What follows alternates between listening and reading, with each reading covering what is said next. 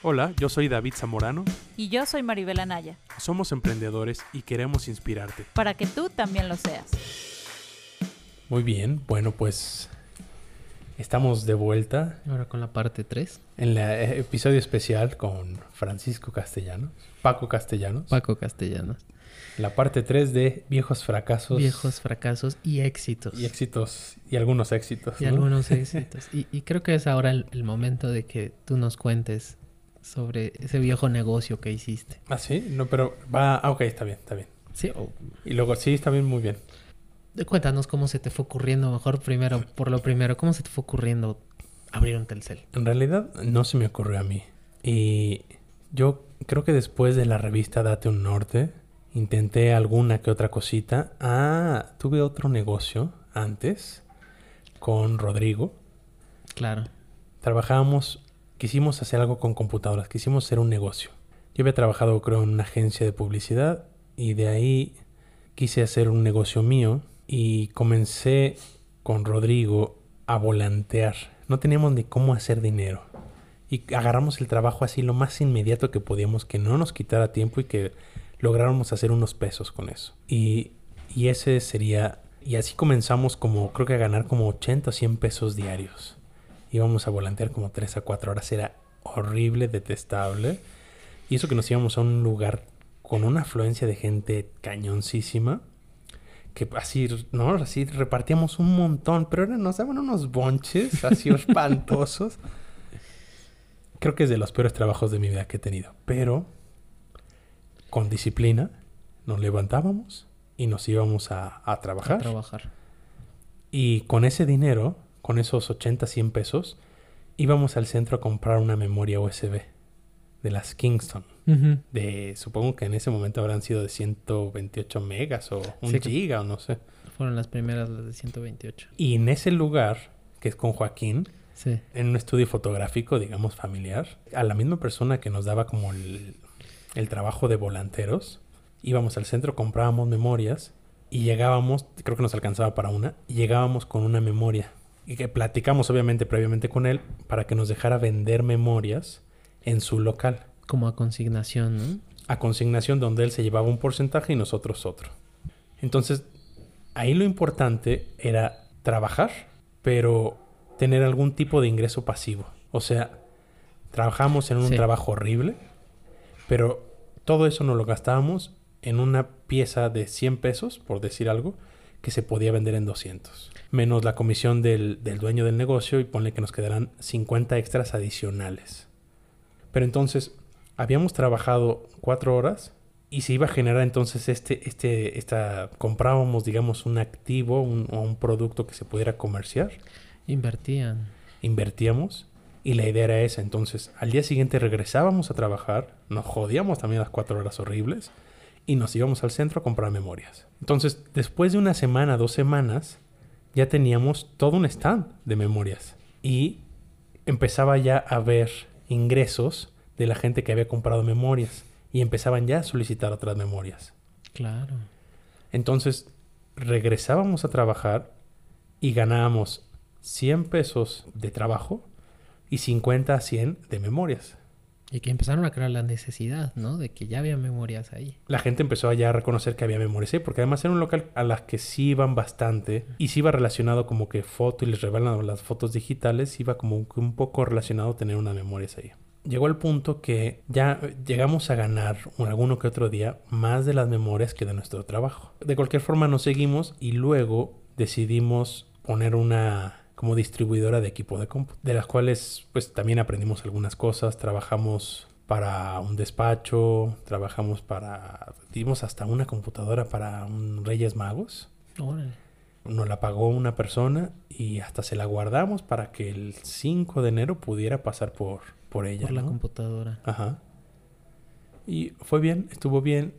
Y de ahí, pues empezamos como a acomodar nuestras finanzas. Seguimos con lo de las memorias USB. Seguimos ah, vendiendo computadoras, accesorios, piececitas y dando servicio a alguna que otra empresa. Que eso nos colocó a tener como que el siguiente perspectiva de negocios, ¿no? Donde, donde yo quería como, yo, yo aspiré como algo más, ¿no? Bueno, dije, ¿ahora qué viene? Y yo tenía un amigo, bueno, tengo un amigo que tiene Telcel y en ese momento tenía uno o dos locales y le estaba yendo muy bien. Yo veía que cobraba una cantidad de dinero y me llamó mucho la atención. Él, él le gustaba mucho eso, estuvo un tiempo aprendiendo de eso y como que me vendió la idea, ¿no? Ujú. O sea, realmente sí, creo que sí le apasionaba y, y me enseñó como todas las bondades que tenía eso. Y bueno, con estos servicios que hacíamos a empresas, logré yo hacer como algún dinerito y conseguí un crédito. Y con el crédito puse el Telcel. Y ahí cometí varios errores, porque me asocié con familiares que no importaba tanto, nada más por ser familia no importa, ¿no? Sí. Pero yo tenía idea más o menos de cómo tendría que ser el local y dónde tendría que estar. Pero me convencieron de que lo pusiera en Iztapalapa, cerca de donde vivía esta persona. Lo cual ahora, si me tocara así, insistiría en que no. Porque no había el público al que yo quería llegar. Al que no, yo necesitaba llegar para que fuera un negocio. No era el local ideal, ¿no? Para No era el local ideal, no tenía la afluencia de, de gente que se necesita. El nivel socioeconómico del- de ese lugar tampoco es ideal.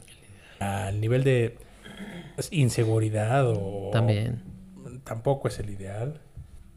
Creo que lo que pasó fue que fue difícil. Yo intenté hacer publicidad, intenté acomodarme con los dos socios que tuve en ese momento, pero teníamos diferentes visiones, ¿no? Yo era el que andaba neciando con eso, ¿no? Con lo del Telcel, el Telcel, el Telcel. Y al final sí nos inclinamos a poner un Telcel porque había otra opción de poner una purificadora. Creo que hubiera sido mejor la purificadora en Iztapalapa y el Telcel en otro lugar. y, y en realidad fue un error doble, o sea, fue un Telcel en esa zona. Yo no tenía que haber hecho caso de poner el Telcel ahí y ellos no me tenían que haber hecho caso de no poner una purificadora ahí, ¿no? Al final sí me fue muy mal. Eh, comenzó todo bien, pero luego empecé a, a perder dinero o a quedar tablas.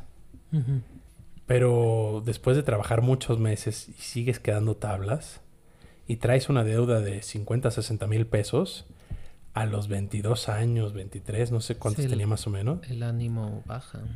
Y además, y además vivía ya yo en Iztapalapa, ¿no? Entonces, de mi vida como estaba a cómo terminó, yo sí me fui bajoneando mucho, ¿no? Y creo que lo que pude capitalizar de ahí, lo que agradezco fue que logré tener un par de empleados atendiendo el lugar, mientras yo en el fondo me pagué unos cursos de universidad en línea en Estados Unidos de diseño, Photoshop, retoque fotográfico. Y creo que de esa forma fue que no perdí tanto mi tiempo. ¿no? Claro. Logré, o sea, me di cuenta que, que era, para mí iba a ser muy difícil vivir así toda mi vida comprando algún peso y vendiéndolo a dos. Entonces me dediqué a, formarme, a formarme, a capacitarme en, cosas que me gustaban, que me llamaban la atención. Y creo que esa es de las dos cosas que tengo muy padres de esa experiencia de haber puesto un negocio ahí. Es el haber utilizado ese tiempo para, para dedicármelo a mí y aprender más. Y también de saber qué sí y no, qué no hay que hacer, por lo menos en ese aspecto. Mm, ya sé lo que es tener un local. Em, A menudo gente me dice, ay, quiero poner un negocio, ¿no? De donas aquí en la colonia. Y yo regreso a esa edad que tenía y parece que es tan fácil que dices, claro, es que no hay donas en la colonia, por supuesto. Y ahora con ex- esta experiencia, ya sé que es factible que no, o, o por lo menos tengo más idea. O sea, la renta del local, no sabes cuánto te come. Un local te come tanto de la utilidad, porque además es un negocio que crees que vas a poner el negocio y va a llover gente. Sí. Y eso nunca pasa. Si no haces el marketing adecuado, eso nunca pasa. Y hacer el marketing adecuado necesitas muy buena lana. Posiblemente la mitad de lo que estás invirtiendo, o lo que estás invirtiendo si hablas anualmente, todo lo que esté costando poner el local, tal vez necesites lo mismo en marketing. Si quieres que te llueva gente. Claro. sí. Si no, si no haces marketing y pones en el local, nada más porque estén muy sabrosas, tu comida, tú lo que vayas a poner, no es suficiente. Sí, y es, es, es un poquito lo que una vez me llegaste tú a decir, ¿no? De si, si vas a vender hamburguesas, tú me decías, pues yo creo que haces mejores hamburguesas que McDonald's. Sí, Y te dije, pues sí, ¿no? Entonces, ¿por qué no vendes más? ¿no? claro. Sí, Entonces, es- cuando vas a abrir un local, eso es bien importante, ¿no? El Sí. marketing es, es brutal, es, es, sí, claro. es tu piedra angular del negocio, más que tu local. Y a veces más que el sabor de lo que vayas a vender o de la calidad que vayas a vender. Sí, exactamente. Y eso, o sea, tiene que ver con esto con lo que dices con la adquisición de clientes. Y si en tu modelo de negocio no consideras el costo de adquisición de clientes, o sea, voy a poner mi local y yo porque hago hamburguesas bien sabrosas van a llover gente, no es cierto. Exacto. Tienes que considerar un gasto fuerte en que venga esa gente y meses para que recuperes lo que te costó que viniera esa gente. Sí, acreditarte. E- Entonces creo que es una de las mejores lecciones que me dio yo creo el Telcel, que yo no me veo a futuro poniendo otro local de nada. Sí. Porque además son negocios que no tienen escalabilidad. O sea, en el caso de, lo digital, por ejemplo, si queremos hacer el doble de trabajo digital, no necesitamos otra conexión de internet, otro local, otra renta, otro contrato, otro eh, contrato de agua, otra internet, otra cosa de luz. No necesitamos vitrinas, cortinas, seguridad, otros dos empleados para que atiendan. Mínimo, no. O sea, poner un local es un dineral y poner el siguiente es otro dineral, eh, ¿no? O sea. So- siento que son negocios que no son escalables, ¿no? Yo me atrevería a decir que son de alto riesgo, ¿no? Eh, Sí, yo, yo diría que sí. Y en esta pandemia lo está comprobando, Claro, ¿no? Que claro. tal vez no sea, es algo que pasa tal vez cada 200 años, pero los negocios que estaban muy bien, la pandemia los pasó a casi a arruinar o a o bajar mucho sus ventas. Los negocios que iban medio mal desaparecieron. Sí, como dices, yo diría que si no lo has puesto, o sea, si no eres el chef Ramsey que tiene 40 años de experiencia siendo chef sí. y poniendo negocios internacionales, sí es de alto riesgo. Y yo no pondría un local ni un restaurante de nada. Sí, es- y mira, ahorita que lo mencionaste, hasta el chef Ramsey ha tenido que cerrar su hacer un restaurante en Gales alguna vez. Claro, ok, Entonces, claro, sí. hasta él ya con sus, Seguro. con sus estrellitas Michelin tuvo que cerrar en un momento dado porque puso un, un restaurante muy lujoso en un pueblo de Gales donde nadie iba a comer ese tipo Claro. de comida, ¿no? sí. Y, y aquí es una cosa que también es el ego del emprendedor. Cuando, cuando estamos iniciando creemos que nosotros la sabemos, ¿no? Sí.